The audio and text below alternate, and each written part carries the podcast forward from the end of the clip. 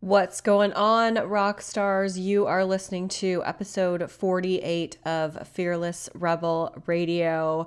In this episode, I'm interviewing a phenomenal woman named Nyk Danu. She is a yoga instructor who believes in yoga for the rest of us. She teaches yoga for misfits and rebels like us. So I'm pumped to have her here. Uh, we talk all about yoga and body image and meditation for people like me who can't stand this stuff. And she's full of so many juicy, amazing feminist insights. I can't wait for you to meet her. Before we get started, I just want to send a huge thank you to everyone who downloaded my my book, Body Image Remix. I am officially a best selling author. We were number one in the self help category and number two in all of nonfiction for a while, with thousands of people downloading the book. I am over the moon excited about um, having it out in the world. And so I'm so grateful for all, anyone who downloaded it. If you're listening and you downloaded it, thank you. Um, if you haven't, you can go to Amazon and get it at uh, just search Body Image Remix. It's, it's only $4.99 which is cheaper than oh god, I was going to say something really rude there, but I'll just go with Starbucks and you can use your imagination for other things that I was maybe going to insert in there. Thank you to everyone who left me a review. Um, if you did enjoy the book and you haven't done that, I would be so grateful if you went to Amazon and just left me a review. That helps other people uh, find it and it helps them to be encouraged to buy it. So if you really did enjoy it, I'm not asking you this to receive praise. I actually don't really read them because I try try to detach myself from praise and criticism, but um, I know it helps others find find my work. Um, so if you believe in what uh, I'm doing and what I'm saying, I would be so grateful if you went to Amazon and left a review for the book. And thank thank you again so much. You guys rock. It was just such an amazing experience, and it's still going. I mean, it's not over, but the whole like big launch weekend of it was was pretty exciting for me. So thank you, thank you, thank you. For more of me, you can go to thebodyimagecoach.com or summerinnanen.com, and there you will find access to my 10 day body confidence makeover for free. So you can just sign up there and you'll receive access to that so you can start rocking your body today. Um, let's get started with the show. Do you know where you are? You're in Fearless Rebel Radio, baby! I am your host, Summer Innanen, a certified nutritional practitioner, diet rebel, and food lover on a mission to help you feel hot damn fearless in your body. Fearless Rebel Radio is here to empower you to defy the standards and break the rules in order to radiate confidence, relish in your uniqueness, and live life fearlessly on your own terms. Every episode, I will help you to do this by sharing practical advice not so PG rated rants, and interviews with fearless rebel guests. Welcome to the show. Hey, everybody, I'm pumped about today's guest. Today I am speaking to Nyk Danu. Nyk Danu is the creator of Real Yoga for the Rest of Us. She teaches yoga and meditation in person and virtually on the internet to creative guys and gals who don't feel at home in mainstream yoga circles, those who are imperfect, maybe not super fit or a human pretzel, the rebels, misfits, the underdogs, the introverts, geeks, and bookworms. She is a self professed yoga geek, Buddhist, activist, tattoo lover, and green tea addict.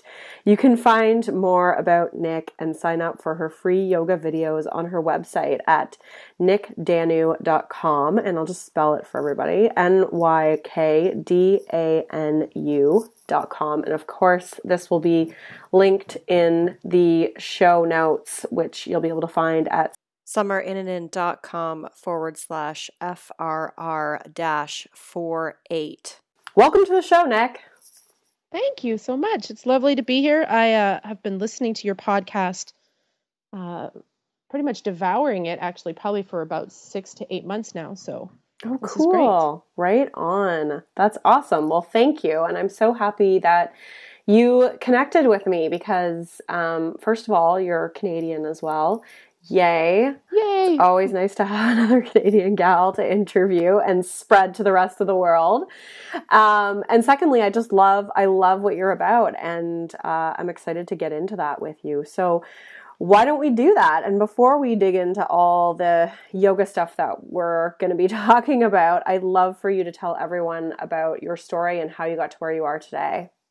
Okay, I'll try to give you the the um, informed but Reader's Digest version. Mm-hmm. Um, as a as a child, basically from birth until I was about nineteen, um, I was actually a model. Um, wow. And yeah, yeah. First, first, uh, first was a carpet ad as a baby, and uh, it wasn't oh, it wasn't a ton of work. My mom certainly was not one of those you know crazy moms that you know drove me around auditions all the time. So it was kind of sporadic, but um, um, I did that basically till I was about 18. And as a as as this relates to body image, which is something I'm pretty passionate about, is yoga and body image and accessibility and diversity. Um, I was very, very, very skinny um, as a kid. Uh, just naturally, all of my family on both sides tend to be that way. So, um, so thin, in fact, that when I was in about grade six, um, one of my teachers called social services because she thought I must be anorexic. Uh, clearly, wow. she didn't see the buffet when I hit it because uh, I pretty much devoured food, but I just, that's just how I was. Yeah. Um, and about 18, I, uh, I quit modeling because um, I didn't like the fact that they wouldn't let me get a tattoo or pierce my nose. And um, so I didn't like the, uh, I didn't like the control that they tried to have over me. And I also got really sick of um, just hearing how, you know, imperfect I was all the time. You know, mm. so if you mm. go on a, a casting call and, oh, you know, she's a little wide in the pelvis, she's not very tall, blah, blah, blah, you know. So I got pretty sick of hearing that and sick of um, being evaluated basically on my uh, looks alone and uh, just decided that this was not for me. Um, at the time, I was a, a, hairdresser for many years. And then I decided to start um, bodybuilding. At first, it started off with just, um, you know, going going and trying to put on a little bit of muscle mass. Um, people were constantly, when I was quite thin, coming up to me and saying, "Oh my gosh, you're so skinny," and it became really apparent to me that how thin I was naturally made other people pretty uncomfortable. Mm. Um, and so I decided that maybe if I couldn't put on any fat, I could at least pack on some muscle, and that might make people more comfortable with my size. Um, and so I body I did bodybuilding for I started off just slowly kind of working out a few days a week and then in a true recovering A type personality ended up doing competitive bodybuilding um, for a couple of years and um, from there um, suddenly I decided that uh, bodybuilding also wasn't for me. Again, I was just um, not really liking uh, again the the kind of focus on on the exterior. I mean, I think there's a difference between working out to be healthy and the extremes that I was taking it to, which is mm-hmm. definitely not healthy. Um, not healthy mentally, emotionally, um, eating wise. It's definitely not something that you can do with any kind of longevity. And so I stopped and um, I started just doing more things like running and, and cycling and um, things like that. And I'd also gained a little bit of weight by then, so I was kind of more of a uh, reasonable size, I suppose. Um, I was quite fit still, but was soft and you know was kind of in between an eight eight ten, I guess, um, at that time, and was pretty happy actually with having um, you know muscles but a little bit of cush over top. And um, was went along my life like that for quite a few years. In about 2000, or no, sorry, I guess it was more like 1998, I took my first yoga class and uh, was still about the same size and same fitness level and um, totally fell in love. And that's ended up being a lifelong so far love, but we'll talk more about that later. Um, and then at guess I was 30, between 30 and 31, I mysteriously put on 45 pounds in three months and had absolutely no idea why. Wow. Yeah. Um, went to my doctor and was not getting good answers. And Um, there was all kinds of other symptoms, of course, other than just the weight gain, which there usually is. I was exhausted. I had brain fog. It was, you know, so of course they tested all the common things like thyroid and you know things like that. And at the time I was on the birth control shot, and I asked my doctor immediately if that was responsible for the weight gain, and she said no, it wasn't. And then basically six months later, when she couldn't find anything, said, oh well, maybe it could be the shot. So then I went off the shot and um, basically was able to lose a little bit of weight here and there, but never could ever get back to the kind of you know soft and and strong that I I was happy with you know um, before. And at a point just a couple of years ago, actually just kind of um, gave up trying to lose weight. I started trying to focus more on you know why why am I feeling unhealthy as opposed to like why did I gain this weight, which was kind of my first focus initially was like what's going on with the weight. Um, so fast forward a bit to um, teacher training. I decided to take teacher training, and now I'm you know quite a bit heavier than I was. So this was right around that time that I had just freshly gained this weight. Um, and so I moved even within my yoga practice from a body that was, um, you know, fairly strong and a reasonable size, average size, I guess you could say, if there is such a thing as average, um, to having this extra weight on me that I literally had no idea what to do with in my um, yoga practice. And so having to learn how to use props and adapt poses for things like the fact that I have a belly on the front of me that you know when people call out directions it's like that is not going to happen in my body. Or you know where do i put this extra piece of my butt that that teacher doesn't have in this pose you know? So, yeah. so things like that. And uh, did go through my teacher training. I've been teaching now for just over 10 years.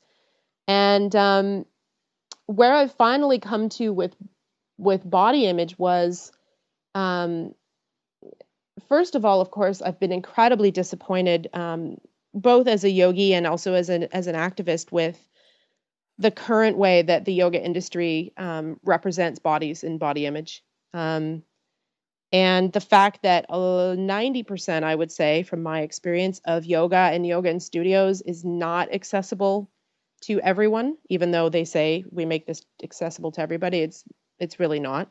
Um, and it's been kind of a bit of a passion of mine to to try to really make yoga accessible um, for all different shapes and sizes and injuries and physical issues and inflexibility and things like that. And so as a as a teacher, everything that I learned with my own body um, and how to adapt poses and also suffered from some back pain and some other things like that from you know my previous life as a hairdresser. And so i've really kind of had to um, adapt the practice for my own body, um, which at first I used to resent, but now I'm actually very grateful for because it's made, I think it's made me a better teacher because I have that firsthand experience of what people may be going through and um, have become a bit of a yoga props ninja and a modification expert, um, nice. which has made it really a lot easier for me to teach, you know, all different people that can come into the room. So that's kind of where I'm at now. Um, I've finally found out um, only maybe about a year ago uh, what was actually going on with me physically.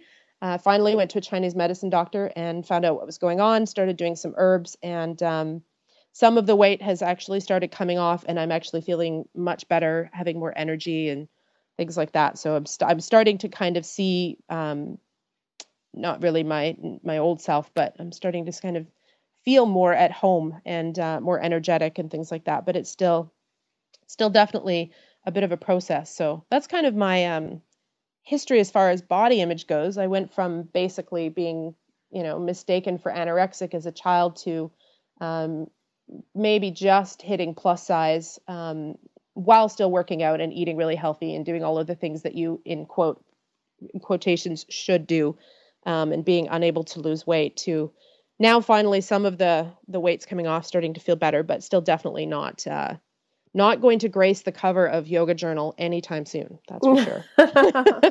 and just how do you feel about yourself? Like, has that, yeah, how's that I mean, kind I, of evolved and changed for you? Yeah, it was pretty big. I think the day that I just and I can't remember what specifically sparked it, but where I just was like, maybe this is just the size I'm meant to be.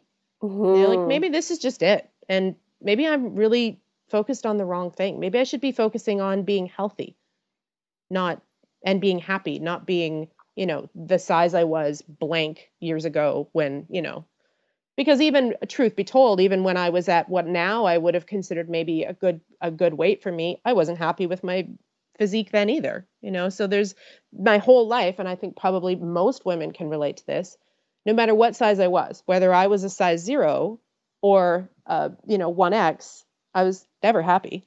Mm-hmm. You know, there was always something more to criticize, always something else that could be improved. And so I finally just made um, a conscious decision that I wasn't going to give a shit about that anymore.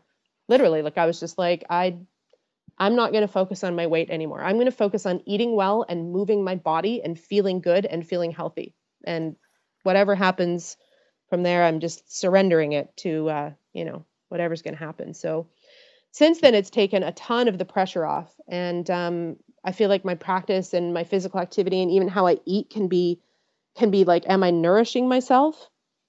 Um. Am I feeling good? Am I taking care of myself and letting that be the focus instead of, you know, I was never really a calorie counter, but, you know, instead of kind of focusing on breaking the food down into minute, you know, dissectable things like I did when I was bodybuilding. Of course, I had to do that, but um, but just you know, trying to eat food that nourishes me and and fill myself to the point where I'm comfortable and have a treat when I, you know, feel like I want to have one without being obsessive about it and um yeah, just really trying to look at how I move my body and how I eat as as trying to nourish myself and trying to be healthy and happy. So, it's made a huge difference Yeah, just I to surrender that. that. and just to like let that go. Yeah. Mhm. Yeah, we have it all backwards, right? Like we Totally. we um you know my friend Kaila Prins made this such like this great video speaking about this so i'm going to use her her frame of reference um, and just credit her for that but you know she talks about how like weight loss is just it's a side effect and Mhm. sometimes you know like, like side effects happen when you take some drugs and some and for some people they don't happen. And so like we focus so much on like the side effect and that takes away from like what people really want which is to be happy and healthy. And it's like wow what if we just focused on being you know happy and unhealthy and nourishing ourselves and just letting our body be what it's going to be? And if weight loss is a side effect fine. If it's not fine. Like it's all backwards the way we Yeah. normally approach it And I think there was um there was a pivotal moment. I watched a um a documentary um it might have been just about 2 years ago. Um and I thought because I was raised by a feminist and you know I was I am a feminist and I thought, you know, I was pretty well informed about this whole feminist thing being female. Uh, clearly I had a lot to learn. Um, tell me watched- about that Yeah. I watched um Killing Us Softly. Um Mm. and there's kind of different versions of that. I think the most recent one is number four. And if if your listeners haven't watched it, I especially as a female or even a male, I watched it with my my guy.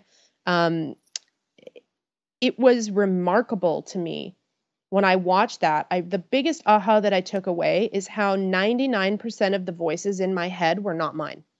Mhm. So when I would say things like, "Oh, my calves are too big," I would think, "Says who?" Mhm. where is that where is, did that information come from like because that's not mine i wasn't born as a baby thinking my calves are too big you know so like where did that get implanted in my head um, and that was actually i think probably one of the best hands-on tools for me um, to start trying to break this this body image ridiculousness down and to not criticize myself as much and to just not fall into that trap was to start asking myself according to who? So every time i would have something negative that would pop in about my appearance i would stop and go says who? Or Mhm. according to who? You know because so much of it's cultural too you know? I mean being raised in different parts of the world and in different eras i mean there's been different body types that have been you know these so-called ideal in air quotes again. Um, and really just trying trying to break it down you know to break that kind of repetitive pattern that i think almost all women have where we criticize ourselves Yeah. and just ask myself you know i think as soon as you start questioning things that's where change starts So absolutely, that was a pretty big part of my practice, and still is. You know, yeah. even now when I you know pluck my eyebrows, I think, hmm, according to who is this preferable? Doesn't mean I've stopped plucking them. Maybe I will at some point in my life, but you know, it's like I, I'm doing it now with a, a conscious awareness of like the fact that like this is something that I've been told is part of being female, not actually true. You know. Oh, that's uh, that's awesome. I know. I know. Uh, in the book, when women stop hating their bodies by, um, and I'm totally, I may be screwing up their last names here, but like Jane Hirschman and Carol Munter, I think. Um, it's a great book. Uh, that's exactly how they say to respond to negative negative body thoughts. They're like, says who? Because they talk about how fat is just a, a metaphor for something else you know mm-hmm. like fat is just a metaphor for something else or like any of those kind of words that we use to to disparage our, our looks and our you know all those beliefs they're um they're just metaphors for like not feeling good enough but yeah challenging it and saying like says who like mm-hmm. like says who and now i've now i've started doing it with my girlfriends which might be annoying the heck out of them but uh you know when they were like oh well you know i can't wear uh for example a ballet flat um, with a circle skirt. That's just a, one example because you know of my build, and I'm like, says who? Yeah, says like, who? Marie where, Claire. where in in any holy scripture ever in the world does it say that like you must wear a high heel if your legs are built like blank with a skirt? Like what? where does that even come from? You know? Yeah. Um, yeah. And and it's I mean it you know, I think it's good to question, right? I mean, it, so far no one's told me I'm annoying them too much, but I've started questioning myself so much um, and then also just questioning what am I consciously digesting that's affirming these unhealthy messages? Um, and it, in my own life, a lot of what I read because I'm a yoga teacher now is um, you know, is yoga stuff. So yoga magazines, yoga books, meditation books, things like that. And um, a few years ago, I just actually decided that I'm no longer going to buy yoga magazines that do not represent diversity in their magazines. Yeah. Um, I was just like, I don't, I don't need to consume this. Like, I have a choice. I'm buying this magazine, and, um, you know, it's not like any of them are usually overly, you know, focused on weight loss or anything like that. But just the fact of who they choose to have in their um, in their articles and on their cover already reflects such a lack of diversity and some are better than others so i'm going to i am an activist so i'm going to call out uh, the ones that i think are definitely not not doing well in this part and the big one in the main yoga magazine out there is yoga journal and they just occasionally i mean i think they put one yoga teacher who was not a size four but is still compared to the average person small on the cover once um, but I'm not, they don't have much body diversity. They don't have much ethnic diversity. They don't even have lifestyle diversity or gender diversity or even, um, you know, a, a, large percentage of, um, of males even in there in that magazine. And so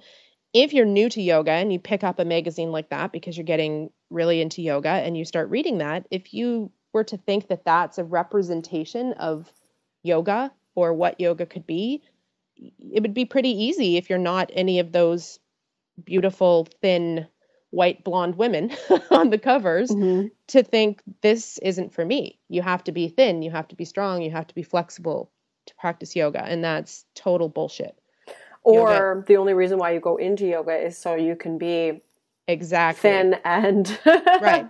I'm gonna i'm i'm doing this because i want to look like blank cover model you know? Yeah which um, which there's that's not what yoga is about at all really. If you no. if you want to really and I, and this is totally not my area of expertise which is why you're here but like really like what is yoga about? Like what is you know, like where did it? Surely it was not to help women lose weight. no. and physical, I mean, the physical practice, which is called the the asana or the poses, um, was originally in yoga actually only designed to create a body that was strong and flexible enough to sit for hours at a time in meditation. Mm. That's like the only point in India. Um, and of course, you bring it to North America, and it's all about six pack this, core strength that, detox that, sweat this, you know. Um, and they forgot all about the fact that like this this was a spiritual practice that people practiced the poses so that they could sit in meditation without being in pain. Yeah. You know? So, um, yeah, we've we've really skewed its original intention. And I'm not saying that most people come to yoga in the West because they want enlightenment. It's probably not the case. Probably they come in because they do have back pain or you know, they maybe maybe they do come in to lose weight. Um, hopefully they they see something outside of that at some point and and realize um, that there is more to it. But um, yeah, the lack of diversity in in yoga media is something that I just at a, a few years ago I just made a conscious decision not to participate in anymore. I just thought, you know what? I can read this magazine and give them my money by having my subscription every year and complain about the fact that there's not a lot of diversity, or I could just stop supporting it and encourage other people to do the same. And so I stopped buying um, Yoga Journal. There are yoga magazines out there that I think are doing a far better job with diversity. Um, yoga International, which is more online now than a print magazine, actually has quite a bit of diversity in um, in their articles and in the teachers that write for them and the classes that they do. But um, but it is hard to find if you're you know if you're new um, out there and you're kind of looking for yoga resources. And even same thing with most of the books; they're all pretty much photographed with kind of you know thin, flexible women and maybe some thin, strong guys occasionally. But um, it's really unfortunate, I think. Um, because if you look at documentaries of in India of people doing yoga, it's not that way at all. yeah, I bet. It's not at all. It's rolling like, over, just looking at what's happening over here.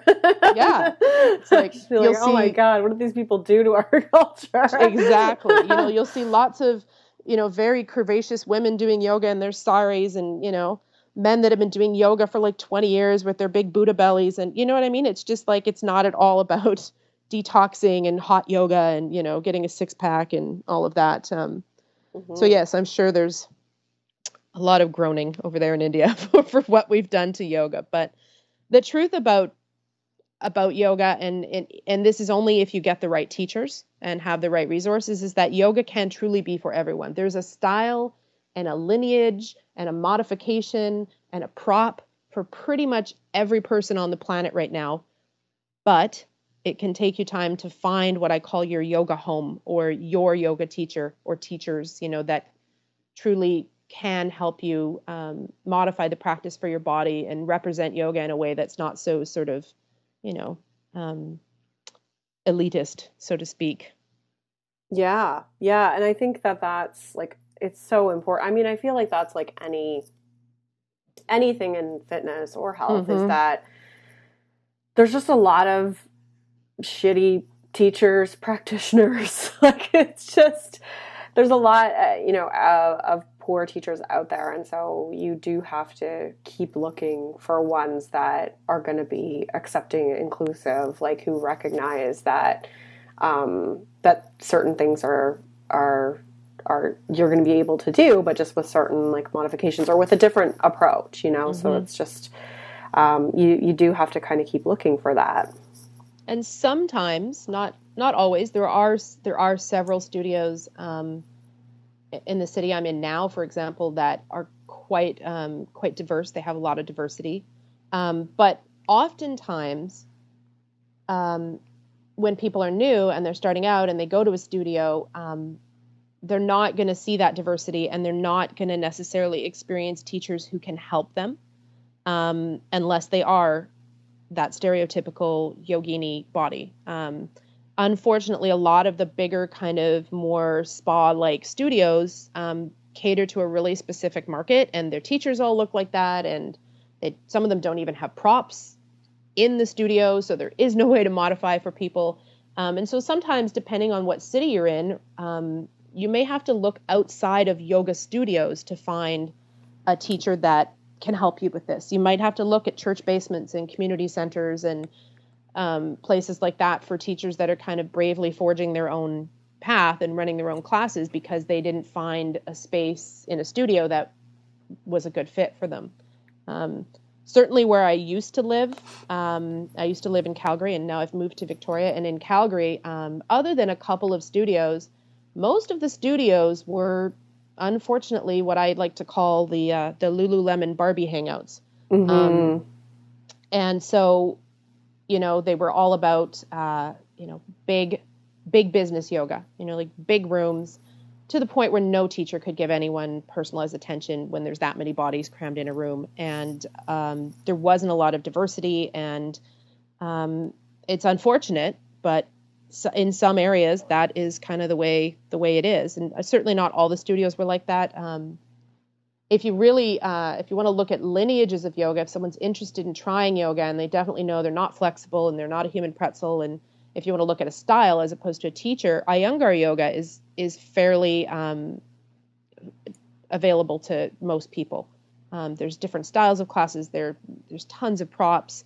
Um, the teachers are typically really well trained. So um, you know, if somebody knows that they're just going to need extra guidance and they kind of want to start at ground level and have the props and the support, that's a style to look for if you can in your area. But um, how do you spell that?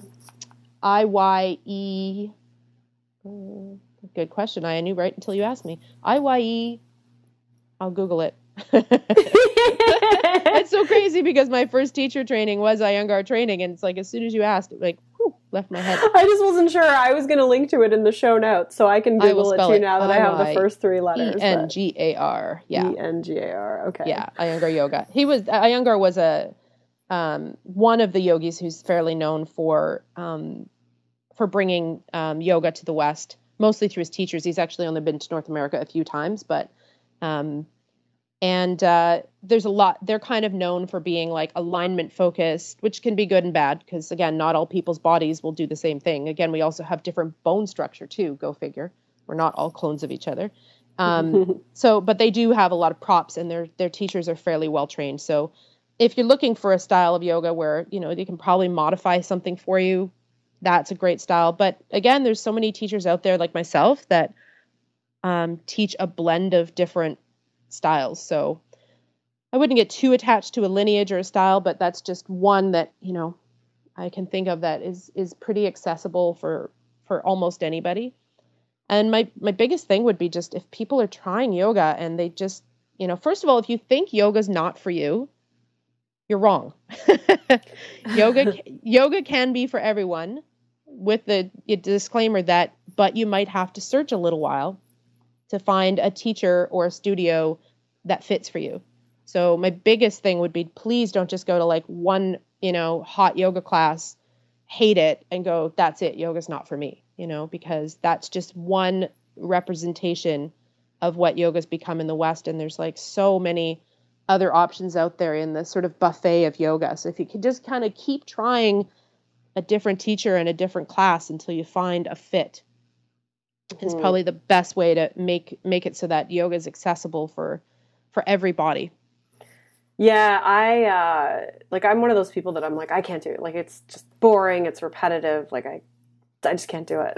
mm-hmm. um but I I fa- I I I kind of made it uh, my decision that I was like I need to try and find something that I like because um I I had to stop doing like intense exercise for a while, and so mm-hmm. I wanted to do something, and I needed something that was like going to help with um, with stress relief and with like chronic injuries that I was going through, and so um, yeah, it took me a little while to find the right class and the right teacher, and I realized that that made such a huge difference, and I fell in love with it because of the instructor that I had and because of the class that um, I found.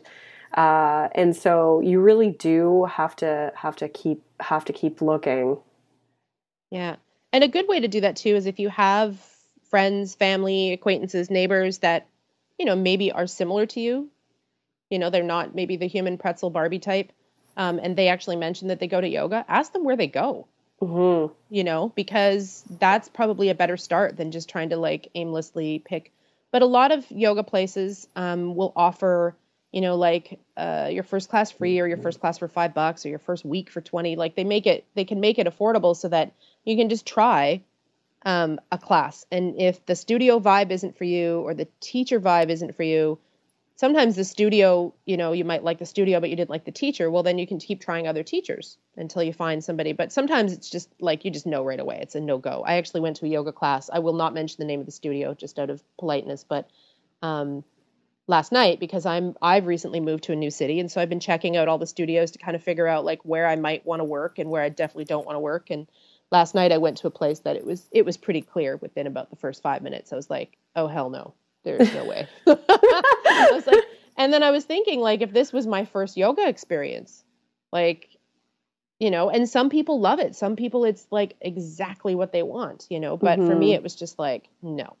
Yeah. This is a this is a no in every way shape and form and i'm i'm fine with it because i'm a teacher so i know that there's so much other other stuff out there. But if that was my first experience i might just think oh this yoga business isn't for me. So or you might also think like something's wrong with me you know like totally. i think it's also important to be like it's not me it's the studio or it's yeah. not me it's the teacher like this is not my fit yeah you know it's just like um you know like I often say to my students, like, there's no one size fits all yoga, just like there's no one size fits all pantyhose. Mm-hmm. And anyone who's ever tried to wear pantyhose knows that there is no one size fits all. It's like that's ridiculous and impossible. So um, look for the size that fits you. You know, look for the studio and the teacher that fits you. You know, if there's elements you don't like about your first class, then try something different until you find somebody that you know a teacher that resonates with you and a studio that feels welcoming to you and you feel comfortable in. And how did uh, you know? How did all obviously like with yoga, so much of that's about you know slowing down your mind and being bringing about a sense of of mindfulness. How do you feel like that helped you with your you know with your body image and really addressing and, and responding to the the negative thoughts that were in your head? Oh yeah, uh, oh in so so many ways. Um, I, I, I often say I'm a recovering A type personality, mm-hmm. meaning I went from type A capitals to type A lowercase now. I'm slowly working on type B. Uh, hope to get there someday. Um, so and yoga and, and meditation um, for sure helped me just chill out. Because I was, I mean, you know, ex bodybuilder, A type, like I was so high strung. Um, I was very lucky though in that my very first yoga class, um, I actually I had zero interest in attending yoga. I had no interest in going to yoga, but I, what, I was still a hairdresser, and a group of my friends. Um, thought it would be great to go to this class Monday morning on our day off. And I was like, morning on my day off? What are you crazy? Like, why would I want to go do anything in the morning on my day off? Um, but one of the girls was like, "Well, I'll I'll pick you up and we'll go together." I was like, "Okay, fine." So I like really begrudgingly signed up for this yoga class, and from the very first moment, fell in love. It was the first time in my life that my mind focused on one thing. For that hour and a half, my mind was present. That I don't think had ever happened since maybe I don't know childhood or birth. Um, and physically i felt amazing um, mentally i felt so calm and so centered and almost like when i left like my shoes were made of clouds mm-hmm. and i just remember saying immediately after that class i will do yoga forever um, i was lucky because i found a teacher who was probably a senior by then who did a gentle form. She was great with props. She was really good with um, cueing us and you know giving more to people that needed more and helping people that were too tight in that pose. And she just had this great kind of motherly nurturing yet could still make us work hard um, energy to it. So for me i was lucky that my first class was a good fit. Um, and then i just kind of kept going to that studio and you know and to that teacher and then found a different teacher that i liked so i was really lucky in the beginning um, and actually when i started doing practicing yoga there for example there was nothing there was no hot yoga mm-hmm. there was no mm-hmm. bikram yoga in you know north america so um it the, i didn't have any of those kinds of like big huge um studio experiences that were totally more a type more you know it's about sweat it's about detox it's about you know so i didn't really have to experience that even until i'd already been doing yoga for a number of years so um, just taking that time to be present and to just focus on one thing at a time. And of course, yoga has such a great effect on calming the nervous system. Um, that really helped me. Um, and then, of course, learning to question, because when you take quiet time, questions come up. mm-hmm. And then, mm-hmm. you know, questioning everything really. Um, yeah, it definitely led me on a on a whole new path. It wasn't immediate. It wasn't like, you know, I took one yoga class and was like, forget this, I'm no longer a hairdresser, I'm going to do yoga. I mean, I was a smoking, martini drinking, latte obsessed, you know, hairstylist for for 12 years. Not all of that time did I do yoga, but it did kind of start to chip its way in so that it was like, hmm, maybe I actually don't really want to go out as late because I'd rather go to that yoga class tomorrow morning. And so it just kind of it was gradual for me. Like it sort of seeped in. Um, and uh, yeah, so that's kind of how it started. You certainly don't have to quit drinking martinis or even smoking cigarettes for that matter to do yoga, but you might. it might just happen. yeah, you might want to, or yeah, you just find. Uh, it might just happen. Yeah, might just find that balance that you're looking for. Yeah. um, and yeah, I mean, you yeah, you mentioned meditation, and uh, I know you weren't always into that as well. And I have to quote one of the articles that um, that I read that you wrote because it just pretty much sums up my thoughts on meditation. So I'm going to like ask you for your help here. But you wrote, as a rebel and activist, I, I had never considered meditation. That was hippie shit, something people did in ashrams dressed in white. I was a questioner, an activist, ass kicker, and a heavy metal lover. Meditation, who the hell had time for that? So I mean, that is like first of all, I just love your writing because it's, thank you. It's like things that go on in my head. yeah. um, and you took the words out of my mouth there. That's kind of how that's how I feel. Um, yeah. How did you learn to lo- love it? Like, please help help somebody like help the ass kicking heavy metal lover. Well, that I am.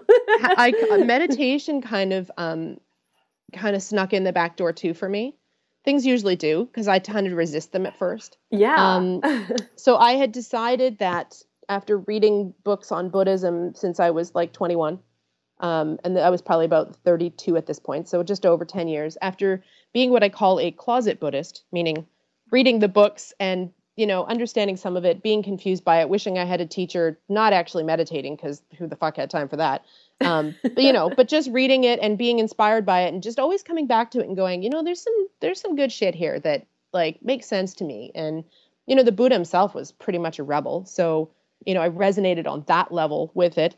Um, I started seeking out because um, two, three of the things that the the Buddha talks about is um, the Buddha, so the teachings or, or the Dharma, um, and then the Sangha as well. And so um, finding a teacher became important to me because I had all these questions because I'm naturally a questioner. And, you know, when you can only read a book so long before you're like, I need someone who can answer this question or at least point me in the direction. So I started looking for um, a group that I could study with. And in Buddhist circles, basically part of studying is sitting in meditation. So I kind of came into it reluctantly mm. um, because I wanted to learn more about Buddhism. And so I kind of had to sit in meditation. And unfortunately, um, I did, I searched for groups and sat in meditations for probably about a year before somebody told me that it's fucking normal to think while you meditate. Like, why didn't somebody tell me that in the beginning? So I had this idea that I was going to sit cross legged I was going to put some ancient mudra with my fingers, you know, and I was going to close my eyes and bam, enlightenment. And no, it does not work that way. Mm-hmm. You're going to sit and you're going to be physically uncomfortable, first of all, because you're not used to sitting on the floor cross legged. So your back might hurt, your hips might hurt. You might be like, oh my gosh, this is torture. Um, and then you're going to have to deal with your mind, which is going to totally freak out and rebel because it doesn't know how to do this. Um, and if you think that you're supposed to be able to sit physically comfortably and mentally comfortably and that you're going to reach some instant blissed out state when you've never meditated before. I mean no wonder people think it's not for them. But guess what? Everybody's uncomfortable and everybody thinks in meditation. That's like human. Oh you're so if you mind. don't so if you awesome. don't i would be worried. The couple times i've attempted it that's exactly it. I'm just yeah. like yeah. and so basically, um, it took me about three years before I found a teacher that actually said that. Like in the intro to meditation was like, yeah, like you're going to try to keep your mind focused and you'll maybe last two or three breaths and then bammo, you know, you're off daydreaming or you're back in the past or you're off in the future or you're falling asleep or you're figuring out like, why the hell is my back hurt? And, you know, um, yeah, and then once I knew that that was normal, it was like, oh, okay, I'm not oddly enough nearly as unique as I think I am. everybody's having some version of this experience. And so then it was just easier for me to go, okay, well, if I let go of having to be perfect at this and mm. I just let it be what it is, then, you know, let's try it out. And, you know, some days I sit in my meditation practice and it's, um, you know, I do hit that meditative state, but more often than not, nope, not so much. More often than not, it's um, constantly seeing when my mind gets distracted and bringing myself back. Mm-hmm. And that's that is the practice. But regardless of the fact that if you sit and try to hit the meditative state and just kind of be gentle with yourself and try to bring yourself back, or whether you actually get there, you're always going to be better off for having done it if you know how if you have some guidance and you know what to expect. Um, one of the things that I I now teach meditation, and it became important to me to start teaching it because, like I said, I went to like all these different groups before I actually got any information that was helpful, and I just kept thinking like, why doesn't somebody make this easier for people? like why not meditation 101 where it's like you know what you actually don't have to sit for 30 minutes with your legs crossed and if you're uncomfortable sitting here's how we can physically adapt your sitting posture and what if i just gave you a simple technique like counting your breath you know? Um, and so basically everything that i wished would have been in my beginner meditations i added in when i started teaching it. But um, it oh, took me awesome. probably a couple years before i even knew that that was normal to have my monkey mind and to you know be physically uncomfortable and and to have the resistance to not want to do it every day too. Yeah you i think you just saved me like years you gave the most simple that that just like yeah it just reaffirms it. I'm like okay. And and also that you just said you have to let go of it trying um of it having to be perfect as mm-hmm. well which is like oh well that I mean that creeps into every area of my life all the time but it's like if i can't do it perfect then i'm not doing it at all oh like, perfectionism is total bullshit. You know? Yeah. Um so that's really cool. And so i'm assuming you you have that like that's you, you teach that too do you do that online or do you have like online programs with that or i'm starting to i'm slowly working on an online pro- version of it oh cool um, it's taking me some time because originally i wanted to tape my live group and then mm-hmm. break those down. And then I had all kinds of technical difficulties. And mm-hmm. um, so I am trying to create it um, slowly but surely, doing audio. Um, I also do them uh, privately and then classes um, in person.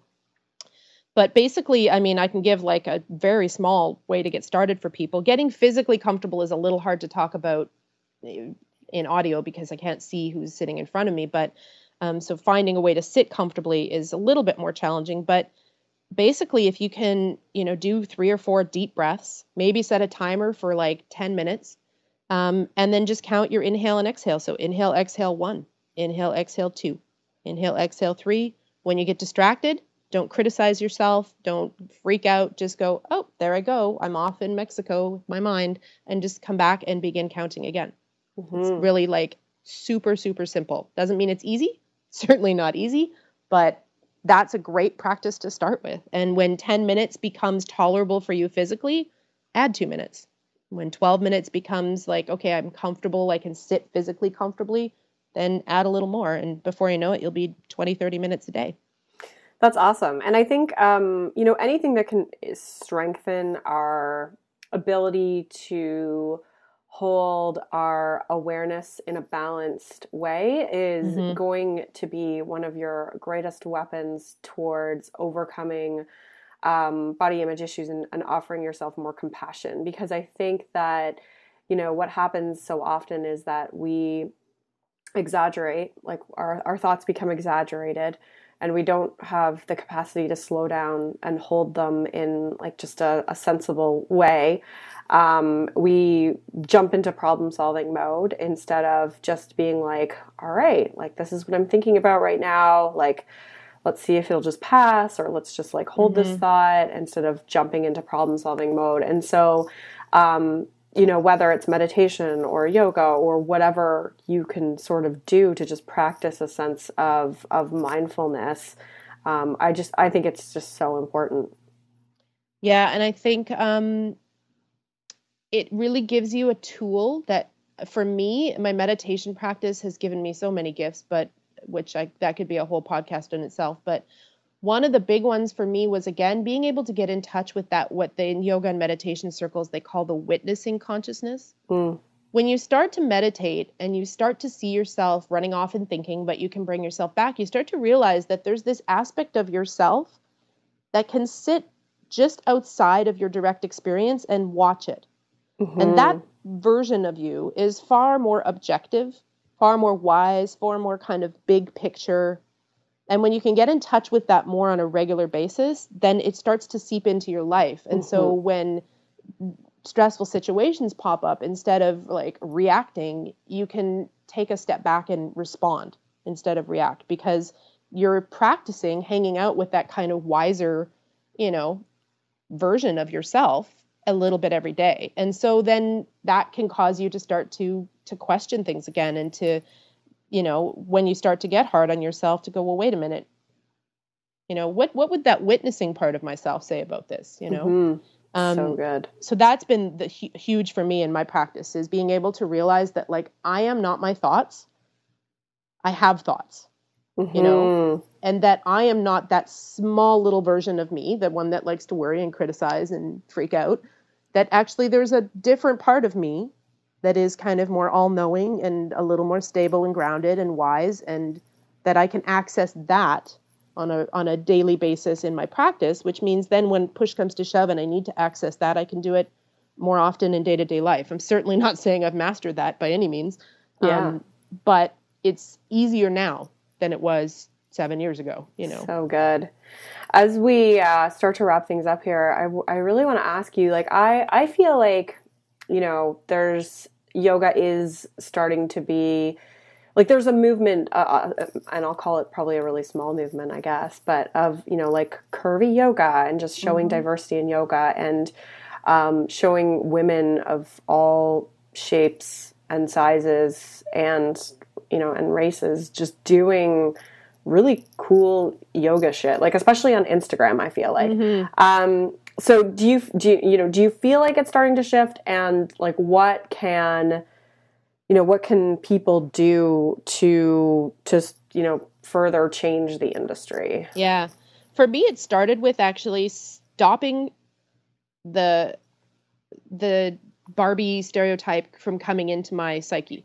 So I stopped so if you're a yogi already or an aspiring yogi or even a yoga teacher, especially if you're a yoga teacher, stop reading and buying into that stereotype. mm-hmm. Your dollar is your vote. Mm-hmm. So if you're going to buy, you know, yoga pants that are like overly expensive that only fit people that are a size 2, you're supporting that. If you're going to buy a magazine that does not have any diversity, you're supporting that. So choose where you put your attention and you know, if you're a teacher who maybe you are the stereotypical thin flexible yoga teacher, start taking some training in other styles of yoga and from other people that maybe do teach things like curvy yoga or um, uh, you know styles of yoga that um, there's several women out there and actually following um, the yoga and body image coalition is a great place to start if you can find them on instagram and twitter and facebook. It's a great lot- website. Yeah, because a lot of the teachers that are kind of passionate about this, um, that are working through this, you'll see them highlighted there, and then you can start to follow them. Um, so stop buying the magazines, stop, you know, buying into that stereotype and letting that reinforce this stereotype, um, and and then start putting the opposite into your feed. You know, so like now on Instagram, it's like I don't even, I'm not even going to follow people that are like in white and they're a size two doing yoga by a sunset. That is not real life, you know? So start seeking out some of these other yoga teachers that are, or even just yoginis that are representing other styles of yoga, other body types, and some diversity. Um, and I think that that's really key. And if you're a yoga teacher, start sharing that, you know, Mhm. instead of just sharing the pictures on your Facebook page of, you know, the beautiful white dressed yogini on the beach. Like, why don't we actually share some real yoga people, you know, that are just like doing pictures of their practice and all different shapes and sizes and, um, you know, sexes and gender and all of it, you know. Um, and I think that is where it starts. Um, the Yoga and Body Image Coalition is doing amazing work, but of course, you know, we always can use more. So absolutely, um, it's just like if you're if you're trying to be more mindful of your health and your eating, you start watching what you're putting in your mouth. And it's the same thing when you're trying to become more mindful of diversity in yoga. Start watching what you're putting in your field. Like mm-hmm. stop stop buying the stuff that, you know, is junk food, really, and start looking for um, you know, other other people out there. There's there are um, there are a couple of yoginis that um, that offer trainings for teachers. I think they're just like 30 hours or 50 hours, or they may be longer um, for to start adding diversity. Um, because I can understand how if you are a thin, flexible yogini and somebody that's more curvy or plus size or that has back pain or other injuries walks in, you may not know how to help them, but it's your job to know. Mm-hmm. So instead of just being like, woo, I don't know how to help that person, like educate yourself. I mean, learn. how many times have you taken a workshop to learn how to do another plank pose? Like, really, is that important? No, learn how to modify that plank pose for real bodies. Yeah. Um, so there's my soapbox on that. yeah, no, it's good. I mean, it's good. I like it, it goes across the board to whatever, whether you're talking about yoga or like whatever sport that mm-hmm. you're into. I mean, it's just, it's just, we need more diversity. And that's not to like bash the the stereotypical look. It's just it's like we just need diversity to get rid of a stereotype. Really, Certainly. Like, I mean, I at, at, one point in my life I was the stereotype. Yeah, you know. Yeah. I mean, I that's why I have an interesting perspective on this because I was thin and blonde. Mm-hmm. You know, so I I totally I totally get that, but um, but that's not um, that's not most people. Mm-hmm. And you know, really to be able to teach and embrace all different styles of of yoga and and yog and yogis and yoginis that come into the room. I mean, of course, we're all going to have our specialties and our our specific um, yogis that we really love to work with, but there's just you know, with the resources now that are out there, there's no excuse to not be able to know how to modify things for people, in in my opinion. And if you don't know how, and maybe you're a new teacher or you just have never thought of it, I mean, there are resources out there. So hmm. take some extra trainings in in um, other body types. awesome. Know? So good. Um, we could go on because I'd love to talk to you about other stuff. So I'll have to have you back. But that would be awesome. We have to wrap things up. Um, the last question that I ask all of my guests is, "What is the most fearless thing that you have done?" Yeah, I knew this was coming. so you've planned for it. You've plotted out. You so you must have a great answer. I have kind of an answer and a non-answer. That's um, good. Non-answers are usually good.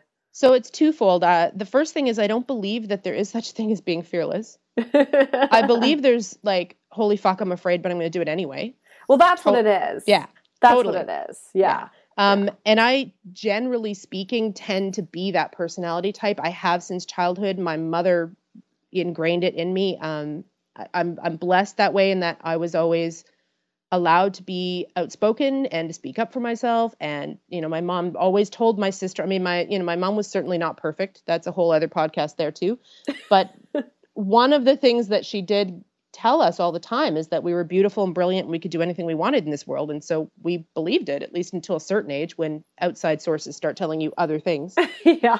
Um and so i've always just felt like if i want to do that or i want to try that i'll just try it and you know um, most recently, though, so I do tend to be a bit fearless. I do tend to be a bit of a leap and build your wings on the way down. That's so kind good. of personality. But most recently, um, I left the city that I was born and raised in, uh, full clientele of as many yoga classes as I could physically teach, all run by myself, that were all usually packed with a wait list. Uh, to move to an island and go back to school full time and start teaching part time. So um, I left literally everything that was, and I'm doing air quotes again here, safe, secure, and familiar to um, to live a life that I I've I've dreamed about for years. Um, so that's kind of been the most recent uh, fearless thing I've done, and probably the biggest one in over a decade for sure. So um, cool. Yeah, so that's where I'm at now. Now I'm actually, as we speak, I'm only kind of teaching privately and kind of looking at different studios and spaces in this moment to see where I, I do want to teach and where I don't. and um, and I'm going to school full time. So cool. it's interesting switching from you know full time entrepreneur to full time student part time entrepreneur. So we'll see how that works. I'm still kind of figuring that all out, but And you have a lot of great videos on your website. So tell everyone where they can find more of you. Yeah, if you go to um, my website, so it's Nyk's, Nick is spelled N Y K, and Danu is my last name, D A N U, and you opt in for my um, my blog, which you can do right under my photograph. There's a little spot to put your name and your email. Um, then every couple of weeks or so, you'll get a blog post from me. Many of them have videos where I break down a pose, um, and some of them are, are you know other yoga related um, things as well. Um, and that's probably the best place for sure to keep up with um, with uh, videos and things like that. And usually a couple times a year, I also send out a just kind of a hey, what do you guys want more of? What do you need more of? I'm currently starting to work on some more audio as well because that's been something um, that my students have asked for, especially since I've moved away. My student base in Calgary is like, we need your meditations. So mm-hmm. I'm starting to work on on doing some more audio and um, things like that. So that's definitely um, the best place to find me. You know, if you want to snoop around, read all about me, cyber stalk me, um, and then um, enter your name and email, and then you'll be able to get the uh, the updates as they as they come in on uh, things that I'm creating. So good. Well, I just think your perspective is so refreshing and needed. Thank you. It's also very cool, which makes you cool and refreshing, just like Sprite or something like that. um, no, I just uh, you're full of such good wisdom, and um, I definitely want you to pump out some audio stuff because I think I could use use some of your your meditation tools. yeah, I've got some guided meditations that are on my to do list uh, right yeah, away here. So right on, I'm gonna hold you to that. Okay. Um, and uh, yeah, thank you so much. It was just so great chatting with you, and I will link to all the stuff we mentioned in uh, the show notes, including the video, um, you know, "Killing Us Softly," uh, which has been on my list for a while. Oh, and I'm do like, it. Watch now it. my husband, life changer. He's going out tonight, so I'm like, maybe I'll watch it tonight. Um, as well as you know your website and everything else that'll be at summerinnanen.com forward slash FRR dash four eight. And that's it. Thank you so much. Thank you. And rock on. You too, girl. If you like what you've heard, please head to iTunes to leave me a review. It will take two seconds and I would be super grateful. Click on reviews and ratings and then click to rate. Easy peasy. You can do it on your phone right now, just while you're driving, even. Just kidding. And don't forget to head to summerinnanen.com or thebodyimagecoach.com to grab your free rule breakers guide to rockin' your bod, plus the 10 day body confidence makeover, plus your exclusive invite to my free online community, all for free. Free, free, free. Cool. All right. Until next time, rock on.